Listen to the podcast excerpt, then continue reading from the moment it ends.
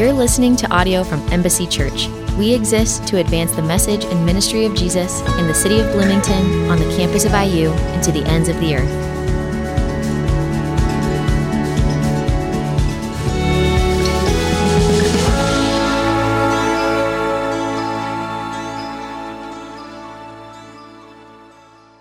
Amen. How we doing, Embassy Church? Good. I got my seven to ten year olds in here, so I got a cheering section. So I need some amens. All right. Um, if you are a guest for the first time, super glad you're here. My name is Chris Cook. I'm the lead pastor here, um, and yeah, we got a lot to get into. Um, so if you have a Bible, um, I'm going to bring us to Malachi chapter three. Malachi chapter 3. Uh, we're not going to get into it just yet, but you can find your way there. If you're new to the Bible, uh, table of contents uh, is a good place to stop for directions. But Malachi is the last book in the Old Testament. So your Bible split into two kind of sections, one big, one small, Old Testament, New Testament. Malachi is the last book in the Old Testament right before you get to Matthew. Uh, Malachi chapter 3. Um, but before we, uh, we jump into our text, um, just by way of setup, I do want to just again acknowledge the moms in the room. Um, man, I, I told Allie, uh, I tell her this a lot, but I, told her this actually this morning. I'm like so jealous of Allie in a lot of ways uh, as a mom. Uh, we have a six month old, and when Allie walks in the room, like he literally lights up and just like starts to freak out. And if I'm holding him, like not for long, you know. But she is like his sun and moon, you know. Um, and I'm just like, you have such an emotional connection to our kids that I like. I just do not, and I wish I did. Um, so uh, I just think, man, being a mom is is an awesome, awesome privilege, and um, super thankful for for you moms that are here and all that you give, because that is a lot of what you do, uh, give. And I was chatting with my kiddos, and they asked why they don't get a kids' day, right? You ever get this question? And I'm like, you do have a kids' day. It's called today, and it's it's every day, you know. So we're gonna take one day, and we're gonna write some cards to mom, and you're gonna like it, you know. Um, but we sat down and we did that yesterday. But just uh, yeah, moms, you're the real MVP.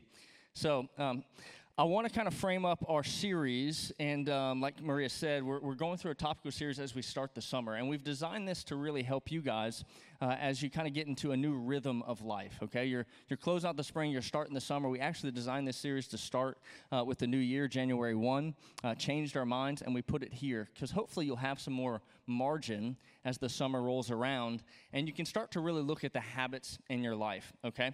Um, it's been said that we don't rise to the level of our aspirations, but we fall to the level of our habits, okay? Um, these are these commonplace practices that have huge consequences in the long run. Like, we don't even realize half the habits we have, okay? Like, what order you even dry off when you get out of the shower. That's a habit.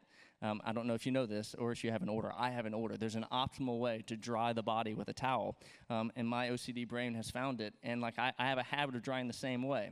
Um, or even brushing your teeth, you know, whether you do circles or, or up and downs or across, right? You do that the wrong way for 30 years and you may be gumming it, you know, in your 70s or 80s. That's just, you got to think about these things. So, um, we all have habits. Um, they're little things, they're usually unconscionable, no, that's not the right word, unconscious, whatever. You're not conscious of your habits most of the time, but they have huge consequences, okay? Um, and, and so um, when you think about um, the person you're becoming, I think it's a really fascinating exercise to kind of go like, man, like, who am I going to be in 10, 20, 30 years? Um, and, and a way you can co- kind of ascertain that is, is look at your habits now. What are you doing in the present? Because over time, like that's gonna that's gonna give way. Okay, um, and as Christians, um, we're exhorted to make every effort to supplement our faith with virtue, right? We're, we're exhorted uh, to make every effort to, to develop holy habits, if you will, okay? Um, and 2 Peter 5 8 says it this way um, it says so that we'll be useful and fruitful. So we'll be useful and fruitful in the knowledge of our Lord Jesus Christ. And so, my hope for this series is as we go week by week and we look at these habits, um, that, that you apply them to your life so that you too will be useful and fruitful in your knowledge of the Lord Jesus Christ. Okay? Um, that, that, that the sanctification process is really uh, a, a, joint venture with you and the Spirit of God. Okay? Um, it's not an earning, right? But there is effort.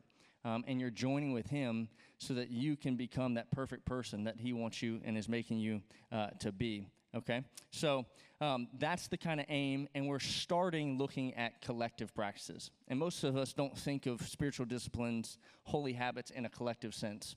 Uh, we think of it very individualistically, right? Uh, as we're doing our quiet times and doing little things that, that just we do by our lonesome.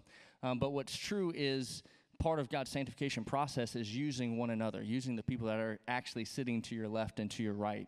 And so we're looking at these, these collective habits first. Um, and two weeks ago, we looked at the holy habit of worship. Okay, just gathering here on a Sunday and worshiping the Lord, right? Turning your heart's affections to Him, singing songs that say what's true about Him, sitting under the teaching of the Word to renew your mind and, and encourage your heart. That is a holy habit that if you commit to it, will change you and your family in the long run, okay? So that was two weeks ago. Last week, uh, Derek did a great job looking at the holy habit of fellowship, of intentionally leaning into community, of practicing the one another's of the New Testament, okay? Um, and then this morning, we're going to look at the holy habit of giving. And I, I, can't think of actually a better sermon to actually preach on Mother's Day than giving, because like that's all moms do. You just like give and give. Um, and so um, it wasn't planned, but hey, it fits, right? Um, we actually had we had a bunch of moms. Uh, that at our house yesterday. We did a little closeout for our city group, did a crawfish boil. I'm from Louisiana. So we flew up 150 pounds of crawfish. Uh, mud bugs, crawdads, I don't know what you call them up here, right? Bigger than the ones you catch in the ditch, you know, and tastier. And we had a great time. And, and the thing that st- struck me about the whole time together uh, was actually after the kind of the party was over, we had a few friends kind of linger late. And uh, they had little kiddos, and their littlest kiddo kind of just found the corner and you know, like, that's just like something's going down. You know, so why, that, why is that kid staring at the corner? That's a little off. And then just started yakking all over our floor, right? Yeah, that was my reaction. Like, poor baby, you know? And look, we've seen it all, so it just didn't faze us. It's like, we'll get some Lysol wipes, we'll clean that up. That wasn't the thing that was like so, you know, um, striking to me. It was the mom's reaction. Because we know what the mom did, right? The mom walks up while the kid's still throwing up and just holds her right? Just throw up and all. And you're like, if that's not a mom, right? It's just like, baby, you know, and just does not care at all, you know, and just like, man, moms, you know, they're great. They just give, give, give. And so, um, yeah, we're going to look at, at the holy habit uh, of giving. And again, if you have your Bible, we'll be in Malachi chapter 3. Now, um, I want to give a disclaimer to this passage okay? Because it's a very obscure passage. Uh, Allison calls me a glutton for punishment. Uh, I, we talk a lot about giving here at Embassy, and I'm always trying to give you guys something fresh and something new. And so this is a passage I've never taught on, uh, actually, as a pastor, let alone here at Embassy. Um, so I wanted to kind of go at a different different passage, different angle. Um, so it's kind of obscure. I don't know the last time you memorized some verses from Malachi. Anybody? You got some Awanas verses for Malachi? No? Okay. No Jules. Um, so oh, like two people laughed that were in Awanas. Anyway, it would be funny if you were in Awanas. Um, it's kind of obscure, but it's kind of famous, right? Because if you've ever flipped through the television, you know, uh, and who does that now? Um, but if you flip through the TV late at night and um, and maybe kind of stumbled upon a televangelist, this is a common passage used in our culture to just kind of like implore giving okay? Uh, and it kind of it kind of goes on this sowing reaping principle. It's like man the reason you're not living a blessed life is because you're not giving god enough. And if you just give god some more he'd give you even more than that okay? Which is a gross misunderstanding of the text um, and really more than that a, a, a, misapplication of it to here and now okay? So we're gonna have to do a little kind of um, decoding of the context and what's going on to really understand Malachi in its context, but I think there's some really great application. But I'll read it, you'll understand what I'm talking about because it is really a scathing rebuke, uh, like most of the prophetic books. Um, you read them and you're just like, Whew, right? That's real. Okay, so it's about to get real.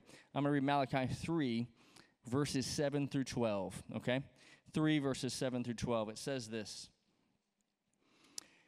says, Since the days of your ancestors, this is God speaking to his people, the nation of Israel, he says, You have turned from my statutes, you have not kept them. Return to me, and I will return to you, says the Lord of armies. Yet you ask, How can we return? Will a man rob God? Yet you are robbing me. How do we rob you, you ask? By not making payments of the tenth and the contributions. You're suffering under a curse, yet you, the whole nation, are still robbing me. Bring the full tenth into the storehouse, so that there may be food in my house. And test me in this way, says the Lord of armies. See if I will not open the floodgates of heaven and pour out a blessing for you without measure. I will rebuke the devourer for you, so that it will not ruin the produce of your land, and your vine and your field will not fail to produce fruit, says the Lord of armies. Then all the nations will consider you fortunate, for you will be a delightful land, says the Lord of armies. Now, like I said, um, scathing rebuke, okay? This whole book, this whole section of scripture, um, for the most part, is, um, is prophets trying to call God's people back to faithfulness, all right? As God's people have rebelled. And I want to give us um, a little context because just saying I'm going to talk about giving makes the room kind of feel slightly uncomfortable, right? You're just kind of like, eh, we don't talk about giving. We don't talk about money. It's just inappropriate. Well, why? It just is. Um, okay, so we're already a little on the edge of our seats talking about giving. Um, and then Critter tried to pull out um, Malachi 3. Wow, this is going to be a great Mother's Day. I just want to kind of get through this and get to pictures. Um, I, I, really do think it will be. And I think it's really important for us to understand, again, just the, the context of what's going on here so that we rightly pull out uh, some of the principles. Okay? I'll just start with this your giving says a lot. Okay? Your generosity, your giving says a lot. This is why Jesus spoke about money more than heaven or hell. All right? Jesus spoke about money more than heaven or hell because the way that we give, what we do with our money on the outside, says a lot about our heart's posture and the inside. It says a lot about our security, our comfort, our confidence, our hope, all those kind of things. So, if anything, I want this, this text and what we're going to look at this morning to kind of be self revealing, okay, for you. Um, man, like it, it, gives you a picture to your heart, okay? Um, and so, um, if we can have enough security, enough trust in one another, man, we're going to kind of just pull back the layers a little bit and, um, and see what it says about us. Um, and uh, yeah, we'll go from there. So, if you're a note taker, this is where I'm going Malachi 3. Um, a few things about our giving.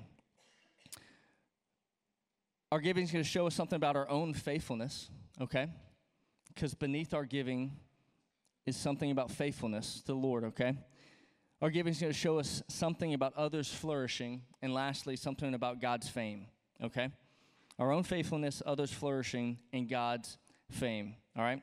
So look at verse 7 again, and I want to kind of um, transliterate a little bit. This is the critter version. Um, look at verse 7. It says, since the days of your ancestors, okay? So, really clearly, what we see in verse 7 is a rebuke from the Lord, okay? Because his people have rebelled just as their forefathers, and God is calling them to repentance, okay? So, it's really important that you understand this passage. Above all, it's not a passage about tithing, it's not a passage about money, it's a passage about repentance, okay? There's just one little excerpt where he's giving them an example okay, of man, how have we rebelled, right? There's almost like some cynicism there. It's like, God, what do you mean we've rebelled? Give us an example. Show me one one way, how and why. And God just kind of slams the tithe on him. And he's like, oh, yeah, okay, you might be right. Okay? But but at its core, this is a a passage about repentance, okay? And this is the cycle you see all throughout the Old Testament, okay? So here's the cycle.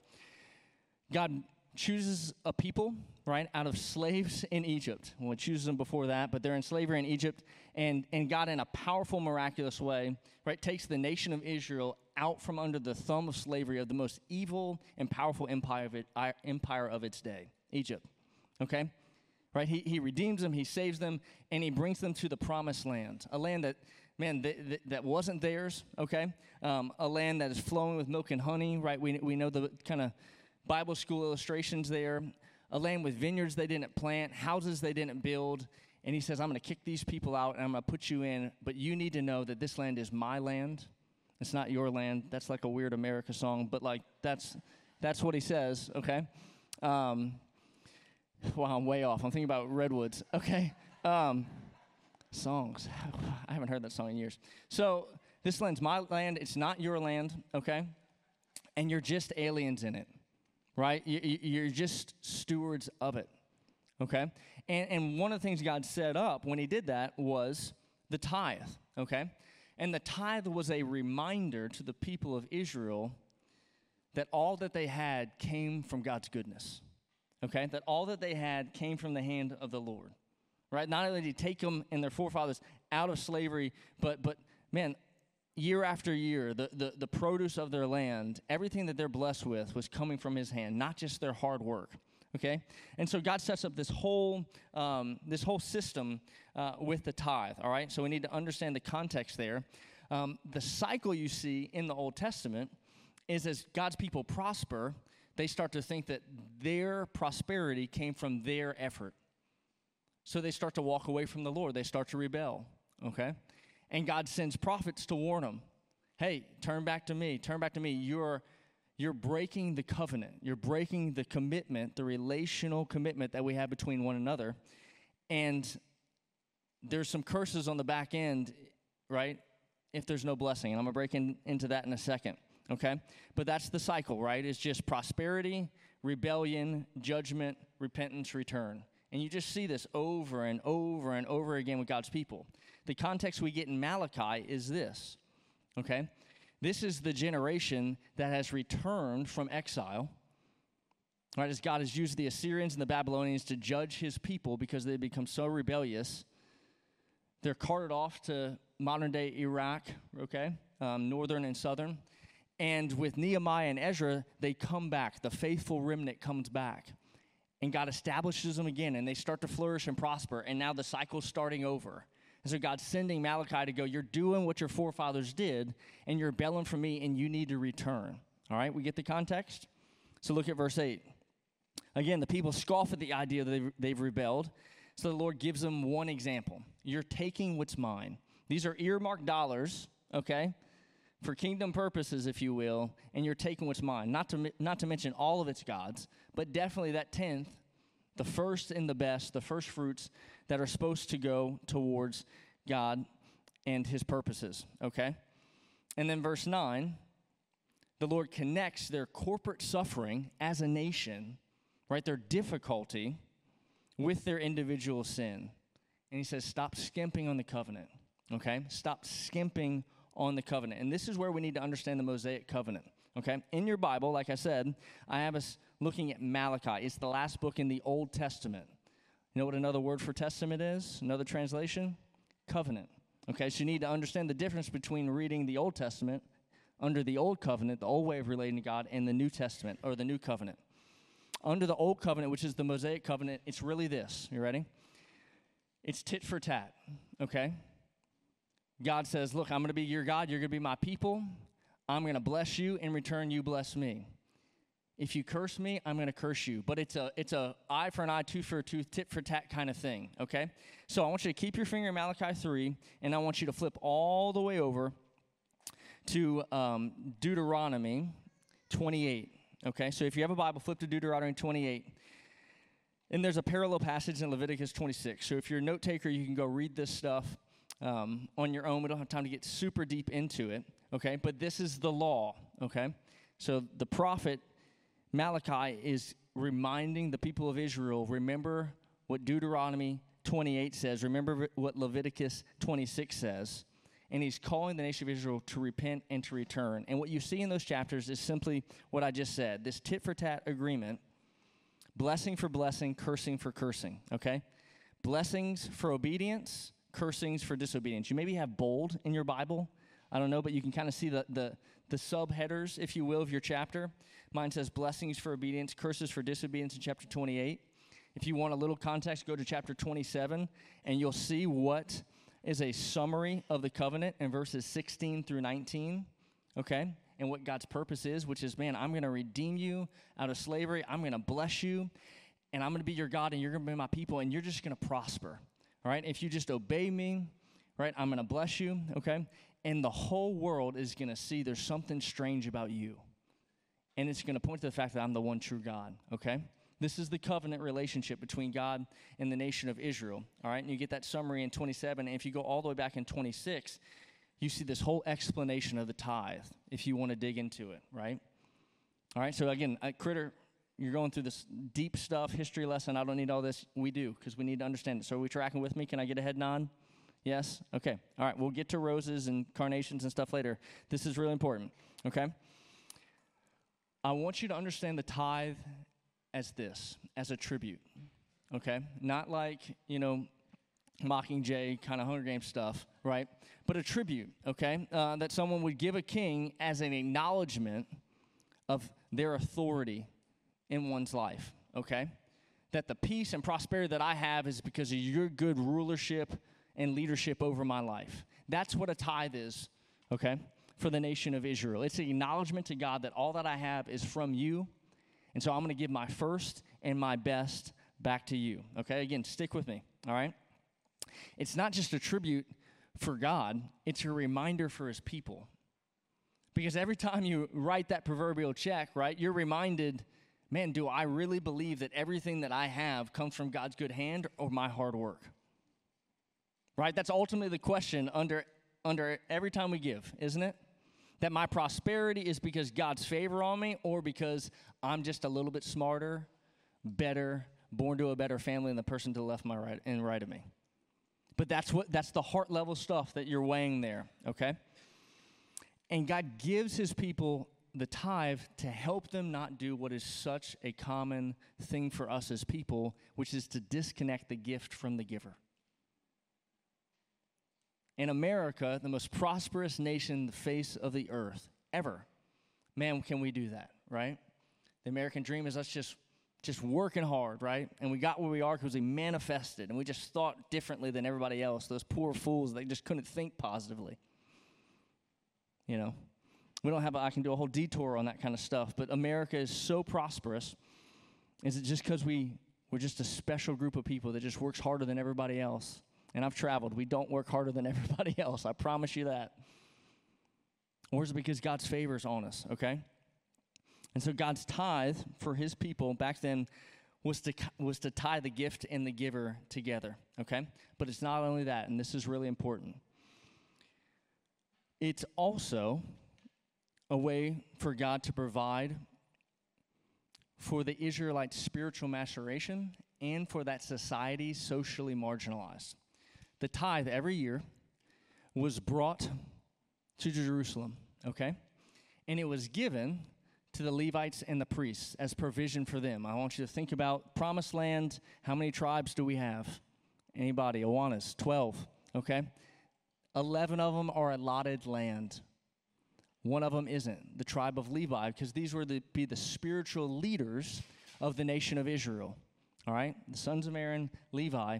And the tithe of the 11 was to be the inheritance for the tribe of Levi. Okay? And so, with the nation of Israel skimping on their tithe, what they're not doing is providing for their spiritual leadership. And so, religious practices start to falter. God's not given the glory due his name, right? It's all tied together. And not only that, once every three years, the tithes actually wasn't brought to Jerusalem, it was kept in people's hometowns, and it was used to provide for the widow, the orphan, and the migrant. You see God's social justice? You see his provision for the marginalized of his society, the people that can't provide for themselves? Do you see how the nation of Israel, by not giving back to God what he is due, actually says something quite larger than a percentage here or there? The whole social fabric of Israel starts to break down, which is why these prophets like Malachi are calling them to repentance right? Because they're not worshiping the Lord like they should. They're not doing justice and showing mercy like they should. And the tithe is just a picture of that. It's an external picture of a deeper heart posture for the nation of Israel. Are you tracking with me? Amen. Yes, sort of. Yeah, great. All right. I know, I know I'm going super deep on here, okay? But that's really important to understand the context, all right? So now look at verse 10 through 12. I want to kind of wrap up this section of Malachi. So the Lord's response is this. You ready? Hey, you're wandering from me. Maybe that's not sharp enough. You're rebelling from me. Return to me. Repent and return. Okay? We're not doing anything. We're good. I don't know what you're talking about, God. Right? It's kind of how the passage reads. And he's going, no, let's just look at one thing. All right? And Malachi's full of a lot more than than that. And then he gives this kind of almost promise. He says, Put my promise to the test. I promise to provide for you. Put it to the test. And then God says that he will bless them if they will obey him. right? He's calling them back into covenant relationship. And that if they repent, that he'll pour out immeasurable blessings. Look at verse 11, and then protect them. Right? He's not just going to protect, I mean, pour out blessings, but he's going to protect them from anything that would go wrong. And then look at verse 12. This is really important. That they would, that the world would notice that they're favored, and the world would want to actually find out the God that they follow. Ultimately, what God's saying is, hey, not only are you not giving me my tithe, okay, which is mine, okay? I own it, it's mine, it's earmarked God, okay? So not only are you, are you um, are you stealing from me? But you're not worshiping me rightly because the whole system I've set up, you're not providing for. You're not caring for the marginalized. You're not exercising social justice, okay? The widow, the orphan, the poor, the migrant. But then nations around, they're not looking at you, seeing your blessing, and going, man, that's the one true God. And so you're stealing my glory. Right? You see the weight of this passage? Like it's really heavy, okay? Um, the NIV translation of verse 10 is really great. It's test me in this. And I think it's great because it's a challenge to put God to the test. And so I'm going to apply this real quickly, um, but I, I just want us to see this that God promises to take care of his people. And he wants his people, he wants you and me today to put him to the test in that not in a questioning sense, but in an obedient sense. What would happen if you actually believed that God would provide for you, even if you gave 10% off the top of your gross, first and best to God, right? Which is a terrifying thought for most of us in this room. Because if we're anything like our common culture, we live far beyond our means. And so to do that, it's actually going to take some work, right? It's going to have to be a holy habit that takes years because we're going to have to start looking at our standard of living and adjusting it, right? And this is where the nation of Israel was then. Do we trust God and are we willing to put his promises to the test? Okay? Do you see how in all of Malachi 3 that beneath our giving it actually some, says something about our faithfulness to God? That the way you give says something. The question is, what does it say? What does it say about where your heart's posture is? Do you really trust or one, do you really believe that, that all that you have is by God's good hand? But, but two, do you believe that God's going to provide for you if you actually would take a step and obey and try and move more towards being more generous? Right? Do you see that, that others flourishing is because of your giving? Like, man, if we became a more generous people, okay, and we stop spending more on us and we look to be more generous to the world around us, how that would benefit this city. How that would benefit the world around us and the, just the multiplication effect of that right? Do you see how god's fame is actually brought about by your giving? Right? I don't know if you've ever been gobsmacked by, by just hearing and usually people you know christians are, are, are great about this where, where they're they're not given for the glory of it right? They're given to, for the glory of god right? But you can hear stories here and there where you're just going like they gave what who does that who gives away that number to that cause or that initiative and they don't get their name on the building. Somebody that actually believes they're doing it for the glory of God, right? There's a belief beneath the action, okay? So here's a few principles, and I'll close this out uh, in this way. A few principles we can pull from God's rebuke. I'm going to talk about um, refusal and then repentance. Refusal to give back to God comes from failing to recognize that it all comes from Him in the first place refusal to give back to God comes from failing to recognize that it all comes from Him in the first place. I'm sure you work hard. I really am. I'm sure you put the time in. I'm, I, I, I'm, I'm sure of all those things. But ultimately, your inability or struggle to give back says something about how confident you are that, that your prosperity is, is ultimately a blessing. Okay? Number two, refusal to give back to God usually comes from growing in prosperity more than struggling in poverty. If you look at the cycle of Israel, it's when they prosper that they stop being more generous. This plays itself out in the church, right? The more prosperous in the church, the harder it is to give those dollars away. If you can't give a dime off a dollar, it's really hard to give 10,000 off a 100. I'm just, I'm, I'm going to come back to the tithe thing, but I'm just using a base level 10%. It's even hard to give 100,000 off a million. And you can use all the justifications. It's like, man, he's just a pastor. He can't manage that. I'm going to have to manage that. You know, I'm the businessman. Right? The, the, it's the same justifications, okay?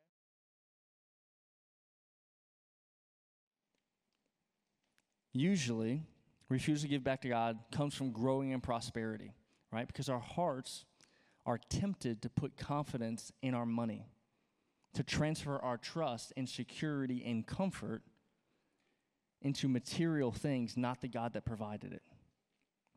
All right? And then lastly, refusal to give back to God comes ultimately from, tr- from struggling to trust that He can provide for us like He promises to. At the core of it, when I struggle to be generous, it's because I struggle to believe that God's going to continue to provide for me and my family. Right? Just confessions of a pastor. Like it is, it is a, it is a hard habit to keep up, to try and be more and more generous and stretch that muscle, if you will, work out that generosity muscle. But if I get beneath it, it's because, man, I'm really struggling that God's actually going to come good on his promises. But he's never not right? So it's a faith battle more than it's a finance thing, all right? Repentance, on the other hand, and delightful obedience leads to a couple things. And I want you to see the promises in here, okay? It leads to us being provided for and protected. Right? God's going to put me to the test, Israel. I'm going to provide for you. I want to provide for you. I promise to. Just trust me. And not only am I going to provide for you, I'm going to protect you. And so, are we trusting God for that? Or do we really feel like we have to do it ourselves, which is exhausting? Repentance and delightful obedience leads to not only our own selves flourishing, but the flourishing of those around us, right? Spiritual leadership and society's margins the poor, the widow, the orphan, the migrant. And then lastly, repentance and delightful obedience leads to God's fame growing because the world sees how those who follow him actually flourish. It doesn't make sense that the people that give away the best and the first of their wealth back to God, his mission and his ministry, are the most prosperous people. Like, it doesn't make sense that Chick fil A kicks butt six days a week, not seven. Right? It's like, dude, if they would just open up on Sunday, they would just kill it. No. Truett Cathy a convictional, like convictionally driven Christian is trying to honor the Lord with his his business model. And it was just one way to say, like, man, all right, God, this is yours, and any prosperity that we have is because of your hand. And so they stuck to it. All right. I love Chick fil A. And every Sunday I want Chick fil A. Somehow I only want Chick fil A on Sundays when I'm on a road trip, and it's never open. And I'm just like, I wish Truett Cathy was not a Christian. No, that's not true. But like, just again, reason it out, just, just rationally. Six days a week, they're making this. If we add a seventh, they're going to make this. And so beneath it is just this, this kind of faith battle, right? Which is like, man, where is prosperity coming from? It's just putting in more hours and more work and more effort and better strategies or is there something else going on there? And if you believe in God and His existence, you have to kind of give Him part of the equation, right? But that's beneath all these kind of giving questions for all of us, okay? Giving your first and best back to God is more for you and more for others than it is for Him. God doesn't need your money, He owns it all anyway. He's not asking you to give back to Him because He's broke. You need to give more than He needs you to give because your heart and mind is bent inwards towards control and security and comfort. And giving is a habit we can develop to bend our heart outwards and go, God, we trust you. God, we trust you. Now, obviously, like, I can put my cards on the table, right? I'm the pastor talking about giving. Your, your giving pays my salary. That's not why I'm talking about giving, though. I don't want things from you, I want things for you. Okay? Embassy's got plenty of money. We're not having this conversation because Embassy needs money. We're having this conversation because of the habits. This is probably the hardest one. It is way easier if you get up, make a latte, and, and, and read Jesus calling, Okay, hopefully you're reading the Bible, but re- you get you get my point. It's a lot harder for you to sit down and go, man, let me look at my budget. Wait, I don't even have a budget. Okay, I'm just like I have this really unhealthy relationship with money, but I'm just kind of like I'm living, and you know I just kind of plug my ears when you know giving conversations come up at church, but you know I'm just kind of going for it. This is a hard habit to work on. But wouldn't you want to be the kind of person that becomes more and more and more generous? Right? As, as the Lord blesses you and you build wealth and you get, God willing, in your 40s and 50s and 60s and 70s, and you see these people just being radically generous because their level of income raises. They don't ra- raise the level of their standard of living, but they raise the level of their standard of giving.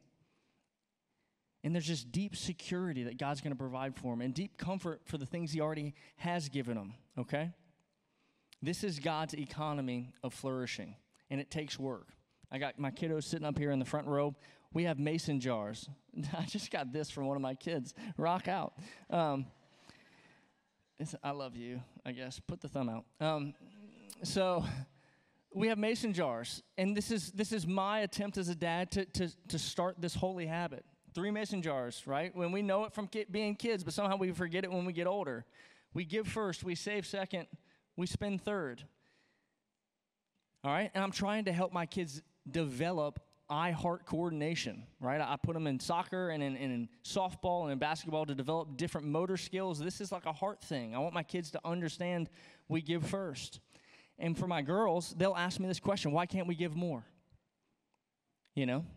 It's like because we, we put the, you know, if we get a $20 bill, I'll have to break the 20 and it gets a little complicated, right? But we'll put 10% um, in the in the first jar, and then you know a rough 20, 30 percent in the second jar, and more in the the the spend. And they're like, why, why can't we put more in the in the give jar? We love to give.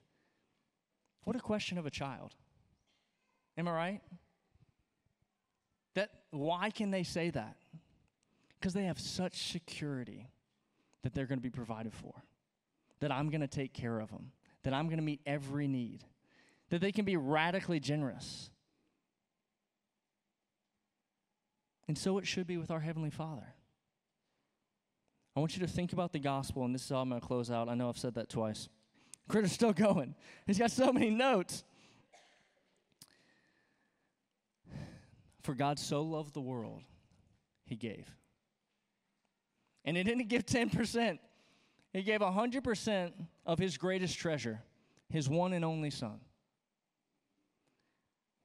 This is what I mean about not understanding or misunderstanding Malachi 3 um, out of context. Is we have the New Testament, we have the New Covenant, we, we've seen the cross, right? When our hearts doubts arise that God is going to take care of us, that He's going to provide for us, that He's going to meet every need, we need to meet it with the gospel. Right? If He would not withhold His one and only Son for us, is He not going to meet our everyday needs? This is why we can be encouraged to be anxious for nothing. God's going to provide. Because with our deepest, greatest, just most existential need, He gave us His greatest treasure. And the deeper and deeper that seeps into your heart, the more generous of a person you're going to be able to become. Because you're going to find your security and your comfort ultimately in the Lord that provides. So, last little practicals, and then we're out. Some of you need to just start by building a budget. You don't have a healthy relationship with money. The conversation isn't about giving, it's about just like living within your means. Build a budget and live on it. See what comes in, see what goes out, start to track it. Some of you need to make a commitment to give right, not left. Give right away, not what's left over. All right, give right, not left. Start developing a habit. Start with 1% and try and move it up. Some of you need to direct those dollars differently, but you need to see that it starts with giving back to God. All right, the ask is from the Lord for you to give back to Him. That's question one. Question two is then how do I direct those dollars? Right? We don't have a temple anymore. We're not the Old Testament people of Israel. Okay? between the local church and the temple was the synagogues, but you see how kind of if you study the, the story, those dollars given back to God went to his purposes, his missions. Okay? we, me and Allison, give the most of that first and best to the local church, but not just there. We give it other places. I'll say it this way, maybe reversely. If you're at a local church and you don't feel confident and delighted to give your money to it, leave the church. Why would you sit under the teaching and tie yourself to a mission that you won't even give your dollars to?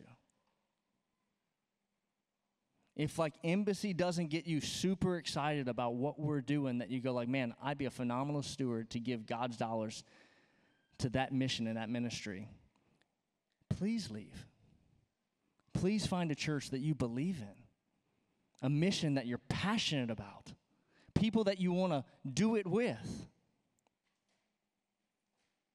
because money's over here like don't waste your time and then lastly, take your relationship with money out in public.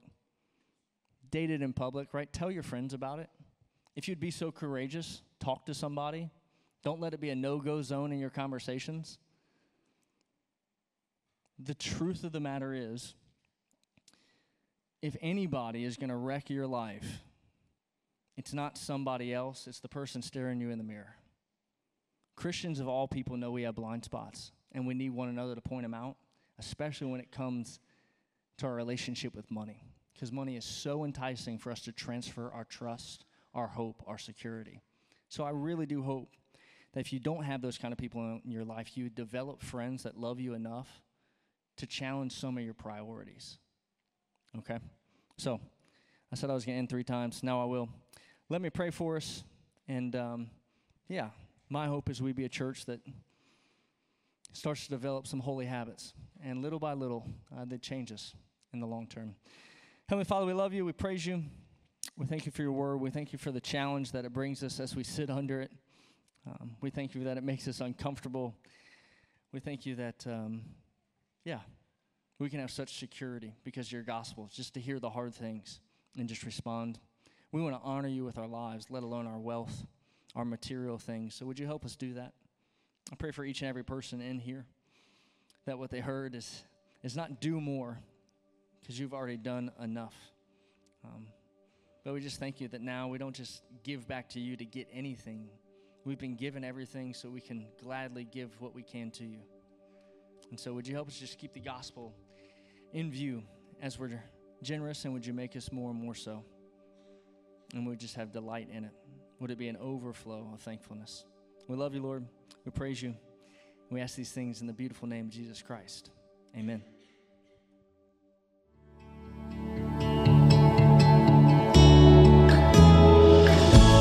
Thanks for listening.